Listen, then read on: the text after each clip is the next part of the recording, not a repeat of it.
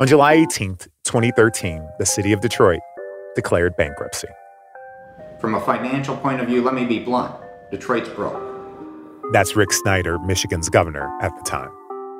Today, I authorize the emergency manager for the city of Detroit to seek federal bankruptcy protection. Detroit owed eighteen point five billion dollars. Detroit has paid its bills for decades by borrowing money while struggling to provide basic services. It was then, and still is today, the biggest city in America ever to declare bankruptcy. The city's population, close to two million in nineteen fifty, is now around seven hundred thousand, leaving whole neighborhoods practically deserted. The city had lost its tax base to the suburbs, and the once vibrant core was abandoned. So too was the Bronco, that rugged truck that changed the way we thought about off-road vehicles. It had been out of the market since nineteen ninety-six, abandoned by Ford. Even the Bronco Underground, the secret society of employees that had been working for more than fifteen years to bring it back, were running out of gas. There's a lot of frustration. There's a lot of, you know, some false starts out there, but I think in general, it's just, you know, not much is is officially going on. That's Mark Gruber, the heart and soul of the Underground.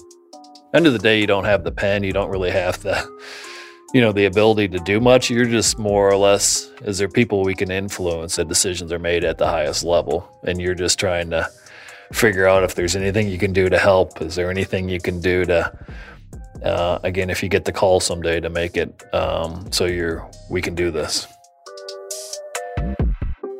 And just when he thought things couldn't get any worse, he discovered that Ford was on the brink of making a two hundred million dollars mistake, one that if it wasn't caught in time, would forever put an end to the idea of bringing back Bronco.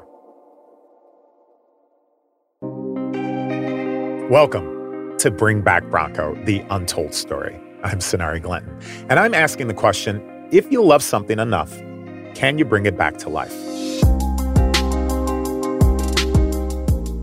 The Underground has taken three big swings at reviving the Bronco. Maury Callum's U two sixty, the red model in twenty oh two, it was killed because Ford thought they had too many S U Vs in their lineup. The two thousand four concept car, that one was never built because, despite being gorgeous, and it was, it couldn't be built on any existing platforms. And Chris Ring's millennial Bronco that failed to secure an executive blessing in the lead up to the two thousand eight financial crisis. Three strikes and you're out, right? Well, this is not baseball. This is the car business. Chapter seven, Green Light.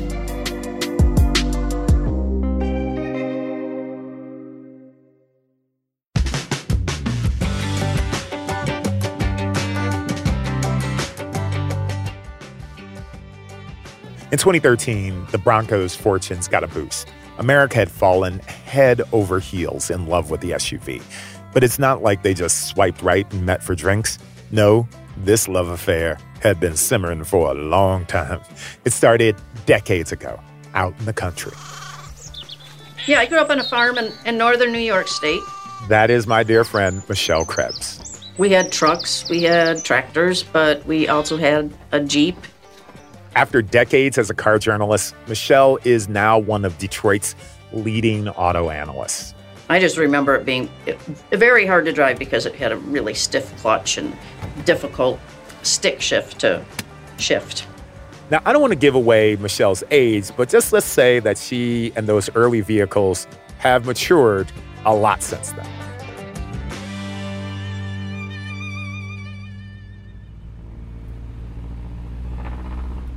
You know, if I think back on being a kid on the farm driving the Jeep, I would never have imagined that we would see the S U Vs today that are super comfortable, cool to drive. Really, it is the station wagon of today.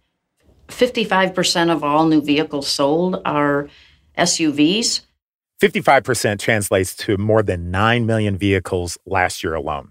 It's a massive market. That's made S U Vs essential for every manufacturer.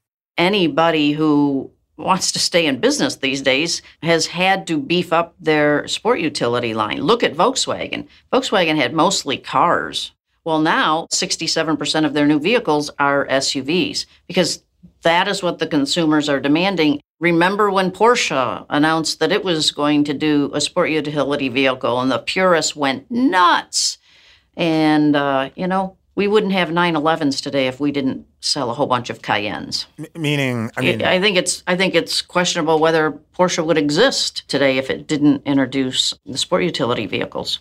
If you are not uh, strong in sport utility vehicles, you're you're going to suffer if you depend only on cars. That reality kept the door open for the underground. Ford executives were searching high and low for vehicles that would feed this growing demand. So this was their chance to bring back one of the most beloved S U Vs in company history. Now about that two hundred million dollars mistake I mentioned earlier. To get there, you need to know something about brands, namely how much they're worth. Bronco, Mustang, or Corvette, those would be three examples right there.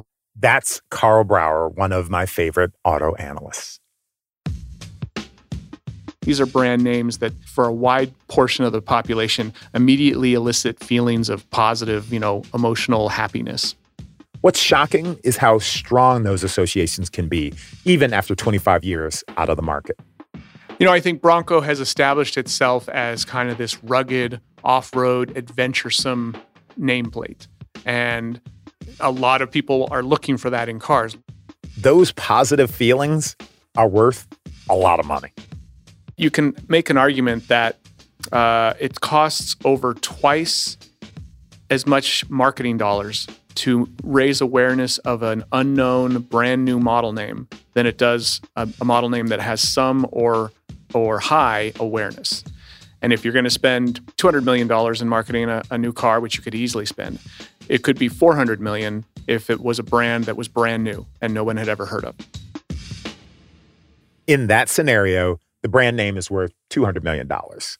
But the name Bronco, given its heritage, might be worth many times more than that. That's what makes what happened just seven years ago so unbelievable. So we've got a group uh, within Ford who does all the nomenclature and trademark uh, work. That's Mark Gruber again, Ford's marketing guy. And then periodically they'll get reports to say, here's all your trademarks that are expiring. It was just, you know, your typical lawyers pushing papers around at yet another meeting where no one is really paying attention. Well, except this time. Mark heard something that made him sit up straight in his chair. At that particular time, Bronco was on the list to say, hey, Bronco's going to expire. Seriously, it was like a footnote at the bottom of a page. Oh, by the way, we're going to lose the Bronco name if we don't use it. thirty years of heritage, followed by seventeen years of dudes fighting to bring it back, was all coming to an end because of Section ten fifty-eight of Chapter twenty-two of Title fifteen. Mark knew right away what that meant. But in case you're not sure, here's Carl Brauer again. Well, it all depends on if someone else would have scooped it up. But if someone knew that it was available, you could have had a Toyota Bronco, right? Or a, or a Chevrolet Bronco. And I think that would have been uh, very painful for Ford to have ever had to witness. Painful and expensive. And it's just amazing when you think about these nameplates and the value that they have and the awareness that they've got, that anyone in any corporation would ever consider letting them slip away. That night, Mark and the Underground held an emergency meeting. Everyone's like, well, shoot, we can't. We can't lose it because you can't really develop a Bronco without the, the name. So the team quickly kind of mobilized and said, hey, this is about to expire. We got to come up with a plan about how we're going to keep the, the trademark.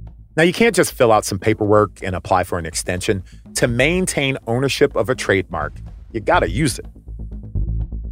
They decided that their best option was a limited edition run of Ford Expeditions. We're gonna call that package the Bronco package. Maybe it's a four by four package or something like that.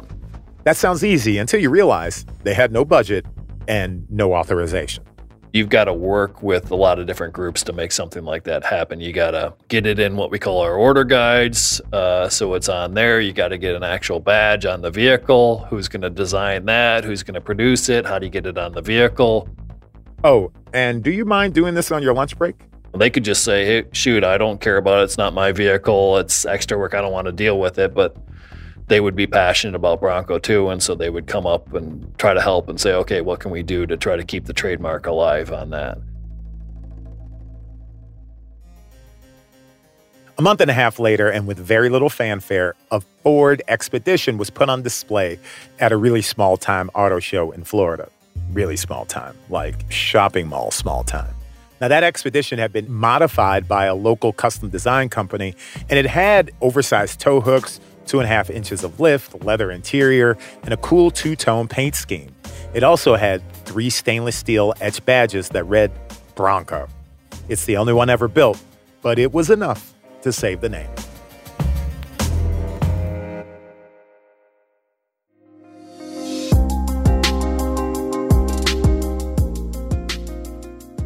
One of the biggest obstacles remaining for the Bronco Underground is a question of logistics. And in a multi-billion dollar industry, logistics matter. They had to prove a new Bronco could be made at a reasonable cost. You see, a brand new vehicle with entirely new components is a very expensive proposition. In fact, making use of existing components was key to getting the first Bronco approved. Now, check this out from the Ford Archives.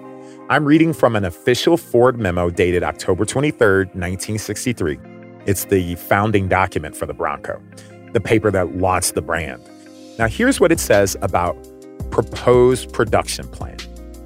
The side panels, tailgate, end caps, floor pan, and wheelhouses of the F one hundred pickup box are being utilized with minor modifications. Other existing shelf components will be used in a similar manner whenever possible.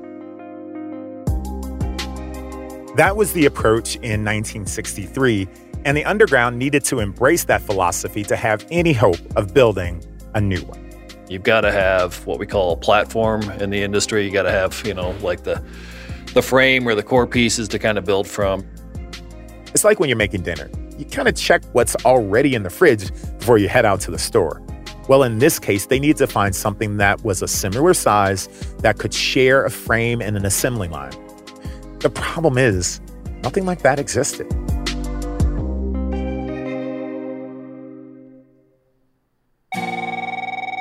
Then, one day, Mark's phone rang. That was actually in uh, like March of two thousand fifteen. Yeah, I remember the day where we had the guy who was in charge of the cycle plan, Eddie O. Eddie O was the guy who controlled the purse strings and all the plans for what the what was going in and out of the cycle plan. A few years ago, it was that same Ed Ostrowski who had grilled the Underground about their millennial Bronco. So he was well aware of what they were up to. I remember the meeting. We had Eddie O, who came to myself and my boss and said, we're moving Focus out of the Michigan assembly plant. The Ford Focus is a compact car launched in the late nineties. But the company was moving away from passenger cars because of all those market changes Michelle Krebs mentioned earlier. Focus, you know, was starting to decline, and the overall sedan market's declining. So Ford was doubling down on trucks and S U Vs. That assembly plant in Wayne, Michigan, the same factory that made the original Bronco back in the sixties, was being converted from cars back to trucks, specifically to build the Ford Ranger. These decisions take many years to go from the boardroom to the factory floor. It was twenty fifteen, and they were looking five years into the future, asking, what should we be building in twenty twenty? We need two products to go in there. They're going to be based on this T six platform, which is kind of what the rest of World Ranger was built on. One of them's Ranger. You guys figure out what the other product is, and I need a plan from you. By now, you know Mark well enough to know what his response was. And so my first question was, can we do anything on the second vehicle? And he said, yep, anything. I said, we can do a Bronco. And he said, if you guys think you can make a business case, you can do a Bronco. So, can he make a business case? Well, Mark and the Underground had spent the last fifteen years making a business case. We knew we could build a Bronco off of that because we had studied it already. We had papers on it, and uh, we just had to put together the proposal to kind of get approved, to get everybody convinced that, hey, this this was going to make sense, this could make money for us. So that's all we needed was just that opportunity. Basically, it was it was Christmas, if you will. That that was the day that, you know, this is this can happen now. Yep, Christmas in March.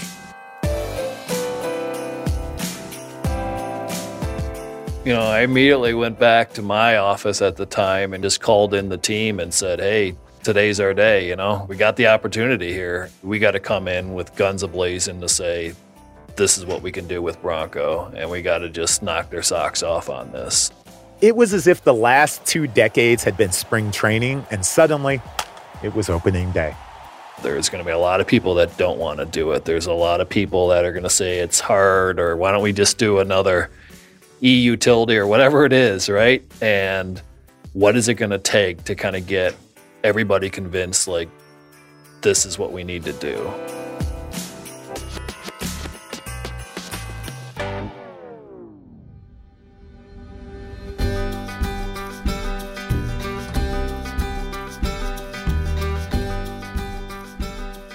Um, so you're saying, I mean, like, I... I'm sitting with Mark and Tom Patterson. He's the first person Mark called when he was told there was room in the product cycle for the Bronco. Tell me the story of you standing in the field with a bunch of Jeep Wrangler owners around, and you... They had fifteen years of business plans already compiled, enough to fill a half dozen binders. What they needed was to put a face to those numbers. So, tell us what you were trying to do. What we were trying to do is understand the, the emotional and the rational connection to these those vehicles. We really need to get out of Dearborn and go out there and live where the customer is and talk to the customer and, you know, be with the customer on everything they do. And what the customer was doing was driving Jeeps. What was it that that Jeep did that got the customers so excited? One of the first things we did was we wanted to go buy a competitive vehicle. Went out and bought a couple Jeeps. So we bought a two and a four door. We started just, hey, we're gonna go to different off-road events and kind of pose as customers. Tom is an Ohio native, so he had their first stop already picked out. This little old town, Columbiana, Ohio, I can't imagine it's more in a population of about five thousand. So what they do is they host this event every year, and I'm telling you, thousands of people come to a field and play with their vehicles all over these dirt trails and mud bogs and rocks and so forth. So we were like, okay, that's what you would call your classic target-rich environment. So let's go figure out what these people are all about. We drove down there. It was only like four hours, and we were like, yeah. Yeah, th- this is the kind of person that would absolutely love the kind of um, vehicle that we, we conceptualized. There was no doubt that within that group of people, there was definitely some Bronco customers. They just didn't have anything to buy right now. There's only one choice in the marketplace. We went out and really, again, tried to immerse ourselves and educate ourselves. Tried to be humble to say, look, we're not the experts here. We've been out of this for a long time. Let's not pretend we've got all the answers. What they discovered was that a whole bunch of Jeep owners were asking themselves a very simple question. What do I do with the doors?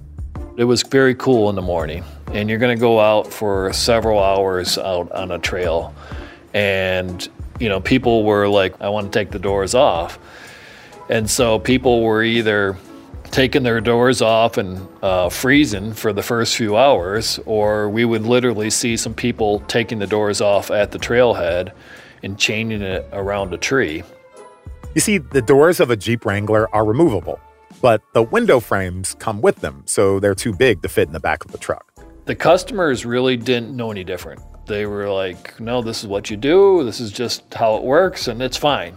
And they just put up with it because that that's all there was. So some of the folks from our engineering team kind of saw that and, you know, said, boy, that's from a, that's not an ideal customer experience there. We saw that tension between the experience that they wanted to kind of live versus all the trade-offs and inconveniences that they experienced. And it goes beyond the doors.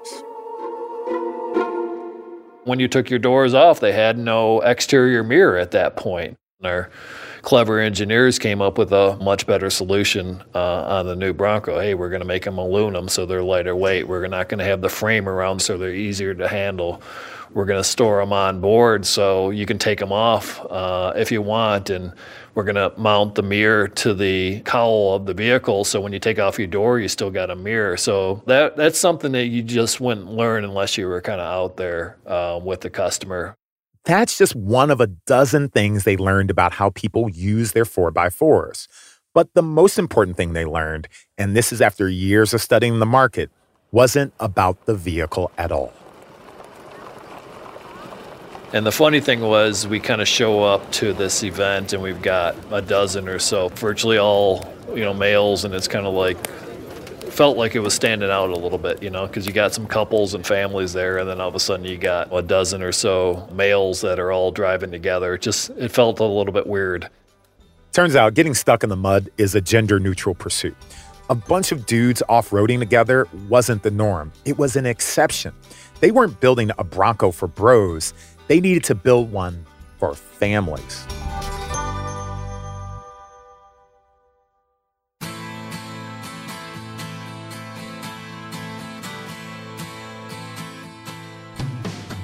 Now, at Ford, if you want to talk about who the customer is for a new Bronco, or for any vehicle for that matter, you have to talk to Sarah Turner. My role is the Consumer Insights Manager.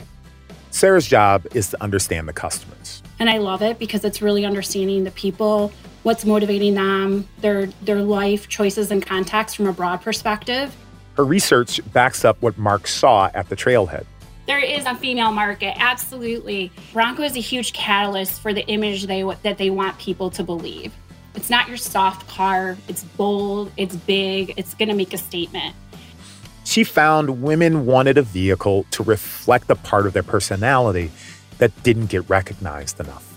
And within women, right, some of us are moms, and it's it's the antithesis of any mom vehicle. In other words, it ain't no minivan. It's safe, it's durable, it's big, it's reliable, it's rough, and just looking at it, it had inherent capability. We even heard from women, you know what, I love this because I think I'm going to be able to get in it, and I don't care what dirt, mud, whatever, I'll be able to easily rinse off, and away they go. So there's this sense of, you know, utility and comfort that I think is really critical for women. And then when we think about the vehicle itself and the role it will play, so there is this role of adventure that is in their life, but for them, it's about escaping their normal life, and it's their me time. So they think of it, and they just talk to us about it as this energy that they get um, from recharging so that when they come back, they feel refreshed. Sarah does her research through large surveys, focus groups, and one-on-one interviews. But she also draws on her own life. I was um, a little girl, and I had a close family member that lived nearby, and she would help get me off to school in the morning. She was a widow at the time with three young kids, and we lived in a rural community. There was, um, you know, dirt roads and Michigan weather, as you can imagine. Any given day, you didn't know if it was snowing, raining, what was going to happen. That neighbor, the widow down the way, she drove a Bronco. And every morning, the four of us would pile into that Bronco. It was a nineteen eighty-four blue Bronco. And I'll never forget it. And no matter what, whatever the conditions were, no matter how muddy the road was, no matter how much snow was, we had to go. And there was this really long driveway that with a hill that she had to get up, you know, go up and down to get us out. The Bronco got us there. And I just, I just have those memories of Bronco.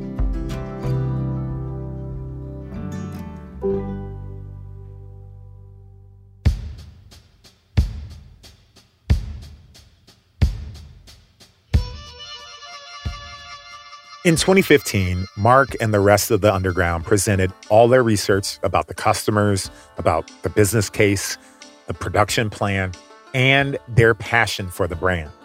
They talked about what reviving Bronco would mean. And it was more than just selling a bunch of four by fours. This was something that would change the way people thought about Ford. It was a bold idea for a company often viewed as safe. It was exciting, adventurous, and would remind everyone about a time in history that anything was possible. There was also a surge in optimism outside of Ford World headquarters, on the streets of Detroit. The city had shed a large chunk of its debt. The Red Wings and Pistons both had new downtown arenas in the works, and crime rates in the core were dropping. It was a new day for the city and for the Bronco Underground. Their plan got approved. Funds were allocated. They had money. The Bronco was added to the cycle plan. It was a real thing. Now, there were still thousands of details to be worked out, but without a doubt, Bronco was coming back. It's capable of conquering everything from your daily commute to gravel roads and boulders. And of course, it's a name you've known and loved for decades. In twenty seventeen, Ford shared the news publicly for the first time. Ladies and gentlemen, I'm pleased to finally announce that we're bringing back the Ford Bronco in two thousand twenty.